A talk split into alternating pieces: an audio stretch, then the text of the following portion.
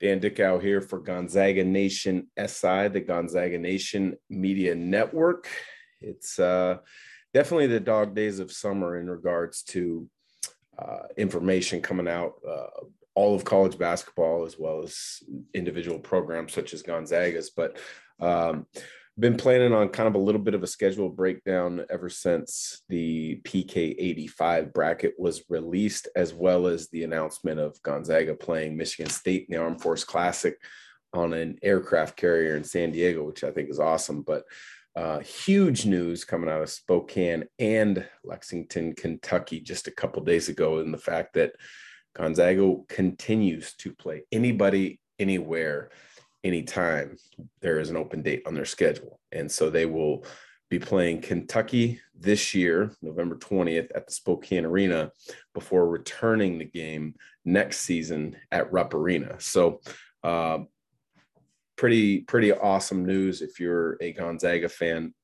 You know, we've been, uh, anybody that's kind of um, uh, a Gonzaga fan has been clamoring for a couple big time programs to be able to kind of have a home and home series play Gonzaga. Uh, Kentucky has always been at the top of the list. North Carolina has done it. Michigan State has done it. Baylor has done it. UCLA, Arizona.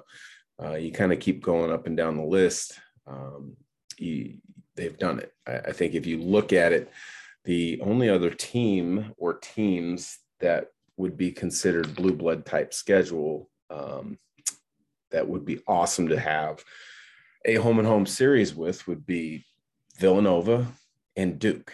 If Gonzaga were to be able to get those two teams on their schedule in the very near future, nobody could have any type of complaint. Well, Gonzaga doesn't play anybody. They play in a, a, a, a bad lower level conference. Well, that's not true. The WCC has improved immensely, but Gonzaga has always been as proactive as possible with their scheduling uh, to get them battle tested early in the season to get ready for uh, you know the the rigors of league play with the schedule and have themselves ready to go um, for the NCAA tournament. So unbelievable news. It's great to hear that Kentucky uh, and Gonzaga are going to play November 20th, as I mentioned, at Spokane Arena. Uh, a lot of people are complaining that, hey, why isn't it in the kennel? Well, I'll tell you this right now. It's not in the kennel because Calipari would not play the game in the kennel. I've had a chance to broadcast a game uh, at Rupp Arena a few years back. It was a Westwood One radio game, Auburn and Kentucky. And day of the game went to shoot around at Kentucky's practice facility and just talking with uh, some of the staff, director of ops, kind of, uh, you know, special assistants here and there. And we just start talking basketball, lay of the landscape, and, and a little bit about, you know, uh, the Memphis Gonzaga series because Calipari was the head coach of Memphis when when that series was going on, and, and how great those were. And essentially, the comment was, "We'll never play Gonzaga in the kennel." It doesn't make any kind of sense. We'll play them in Spokane Arena if things line up and it works, but to go to the kennel on campus, that's just not going to happen. Um, but that being said, awesome to see that the game uh, against Kentucky is going to happen. It is November 20th, as we've talked about a number of times. You know, Gonzaga is going to be a preseason top three. Kentucky's going to be pretty dang good as well. Yeah, they lost some pieces, but Oscar Tshiebwe is back. Um, Calipari seems to reload every single year. Um, oddly enough, they did not have a top one or two recruiting class in 2022. It was, I believe, ranked third or fourth. It's the first time in like 10 years uh, that Calipari hasn't had a top one or two recruiting class. That shows you just the type of talent that he brings in year in, year out. There's been a couple years where um, they haven't been able to put pieces together. They've had injuries, um, but he gets pros in Lexington. And so I think this is going to be a great series. It's going to be also a lot of fun for Gonzaga fans the following year who get a chance to, who are going to take the chance and get back to Lexington. Um, Rupp Arena is 22,000 fans, and it is, it is an atmosphere for college basketball. That's for sure. Um, you know, it's not on campus. Uh, it's kind of in the downtown Lexington area It's connected to a hotel, um, but the just the whole atmosphere around Kentucky basketball is amazing. It, it's awesome. It, it's something that if you're a Gonzaga fan uh, and you think you got a chance, better start planning it out to make sure you get back there because it is awesome. kind of working through the rest of the the updated pieces of the schedule. Um, you look at the Michigan State game on the aircraft carrier in San Diego. Awesome. You know, they did this a few years back. Um, Gonzaga also played an armed force get armed forces game a few years ago in Japan, where unfortunately uh, the game had to be canceled early due to, to condensation on the floor. But you know, the fact that Coach Few is so supportive of of uh, our country and the armed forces uh, is great in my eyes, but I think the uniqueness of this event uh, is really something special. Um, and to be one of the few programs that would be considered to be a part of this, uh, I think is tremendous. You know, Coach Izzo's always got his his team primed uh, for an NCAA tournament run, 20 plus years in the NCAA tournament now. Uh, so you know they're going to be good. Uh, they're going to have the physical toughness of a typical Big Ten team. I think this is that's great for this team early in the season uh, to see that to be tested by that. Um, and when you see just Gonzaga's non-conference as we continue to go through it, it is unbelievable what they've put together. I mean, nobody can ever say they don't play anybody anymore. We've already talked about Kentucky. We've now talked about Michigan State. Uh, as you keep going down the list, they're playing Baylor on the road in South Dakota in one of my favorite gyms, the Pentagon, uh, uh, the Sanford Pentagon um, in in Sioux Falls. I think it's tremendous gym. Um, you got Alabama, who lost some talent, um, but Nate Oats, I think, is a tremendous coach. Plays a unique style where it's tons of threes, space the floor, paint touches, free throws, uh, and threes are, are really um, you know, the key drivers of what they do. And then defensively, uh, they really take you out of your strength. So I think that'll be a great um, neutral site on the road game. I believe it's in Birmingham. Uh, Gonzaga will also host UW. You know, uh, UW played well down the stretch last season. Um, you know, it's a Pac-12 game. It's a rivalry game. Uh, it'll be it'll be pretty um, interesting to see, you know, the growth of the UW program um, from last year's early struggles to their growth at the end of the year to now what they're going to be doing this year. Because uh, you want to see a great, uh, you know, regional rivalry game there. You look at the PK 85.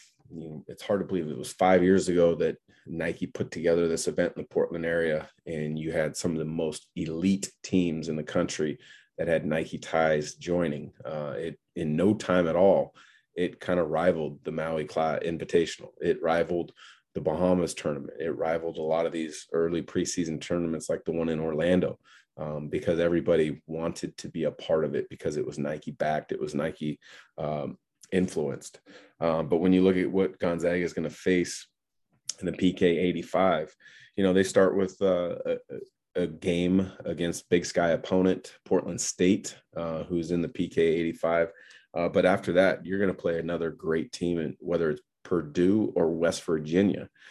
Purdue, um, you know, they're one of the best teams over the last 10, 12 years to not make a Final Four. I mean, they've had NBA talent, they've had uh, Big Ten championships, both tournament and regular season. Uh, they're very well coached with Matt Painter. They they're always big and tall and physical. Uh, I don't expect that to be any different uh, if they were to face them. And then if it were West Virginia, Bob Huggins, you know, he gets those guys to play with as much intensity and focus on the defensive end as you're going to see anybody. Uh, Gonzaga's had some great matchups against West Virginia over the years, both in Spokane as well as uh, back in West Virginia. Because again, Gonzaga will play anybody pretty much anywhere, and it's really cool to see. The other side of the bracket, um, for the PK 85. Duke faces Oregon State, and then Florida faces Xavier. Now, I would imagine Duke would come out of that uh, side of the bracket. I would imagine Gonzaga would. So you're looking at a potential Duke Gonzaga matchup. Maybe you get a game kind of like the Maui Invitational a few years back with Brandon Clarke, Rui Hachimura uh, making big plays, Zach Norvell. But um, if you just look quickly at what this non-conference looks like. You're playing Baylor, Kentucky, Michigan State, Alabama, possibly Purdue or West Virginia, and possibly Duke. Those are six, seven of the best college basketball programs in the country. Now, I get it if you play in the SEC or the Big Ten, the ACC, you're going to have a number of those games each year. But say you take a, a league with 10 teams, not all seven, oh, not all 10 teams are going to be great that year. There's going to be down years. Maybe, you know, maybe you've got four really good teams. And so you get eight, nine really good games, but then you don't schedule difficult in the non conference. So you're already looking at Gonzaga playing a much more difficult schedule than any than most teams. I can't say all, but most teams uh, in these power conferences because the WCC, as we've mentioned, has improved. St. Mary's should be in the tournament again this next upcoming year. Um, you know, San Francisco made made the tournament last year. It's hard to say how they're going to be without Imari Bouyea, although they, they return a lot of other good pieces. But it just goes to show just how incredible um, this the willingness of Gonzaga to schedule anybody where anybody anywhere anytime any place is. And the average fan really doesn't understand it or or they get stuck on you know a past narrative. Uh, when you look now to the wcc league uh, schedule that was announced and released earlier this week. And uh, gonzaga plays everybody twice in a home and home series in the league, except for USD, who they play once with new head coach Steve Lavin. They played uh, the Toreros at home, and then they only play Pacific once this upcoming year, and that will be in Stockton. So, um, some great stuff. I know there's a few holes left in Gonzaga's schedule that um, they will have to uh, fill with some non-conference opponents. Uh, I'm sure you're going to hear the grumbling from some people. Well, they're playing a you know, a, a Palm or RPI 300 team. Well, you you have to balance it out in some way, shape, or form. And I think over the years, Gonzaga has done a really nice job of, of balancing, getting tremendous non-conference blue blood opponents like the ones we've just kind of discussed, as well as you got to kind of have some of those lower level teams um, to fill your raw uh, game schedule out, but they also do a really nice job of, of finding those kind of hidden gems in the schedule where they're going to challenge for their own league title. And at the end of the year, they may be in the NCAA tournament. And it doesn't look like a great win to the average fan, but when you look up uh, at the end of the year, you know it's a 125 ranked team in the KenPom, and they're playing in the in their in their tournament title with a chance to go to the NCAA tournament. Those are those are good wins. And typically those are undervalued teams because they're older, bigger, more physical, more experienced. Uh, and it really kind of challenges you. And many times Gonzaga staff will also look at style of play to be able to put together how t- different teams play so that they get prepared to see all different styles. You look at a Dixie State, or excuse me, you look at um, Tarleton State a season ago with the way they, they play defense. Um, uh, through Billy Gillispie's philosophy, and then you would look at uh, I believe it was Bellarmine uh, who they played that just spaced the floor, back cuts, moved the ball, really predicated all their offense on on ball movement with the pass as opposed to the dribble. So Gonzaga does a really nice job of kind of blending out all of their scheduling needs and I guess you could say issues uh, in the non-conference. So Appreciate you listening. You got a question because I do a mailbag episode each week. Send it to me at dickau at scorebooklive.com or on social media handles. Um, but appreciate you listening.